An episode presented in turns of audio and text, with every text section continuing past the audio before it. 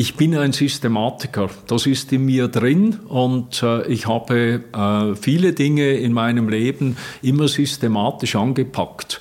Ich habe das aber immer so gemacht, dass ich mich dabei auch von meinem Gefühl leiten ließ, äh, weil mit Systematik alleine äh, bringt man die Dinge nicht auf die Reihe. Und äh, diese Kombination zwischen System und äh, Gefühl hat äh, mich in äh, verschiedenen Projekten weitergebracht.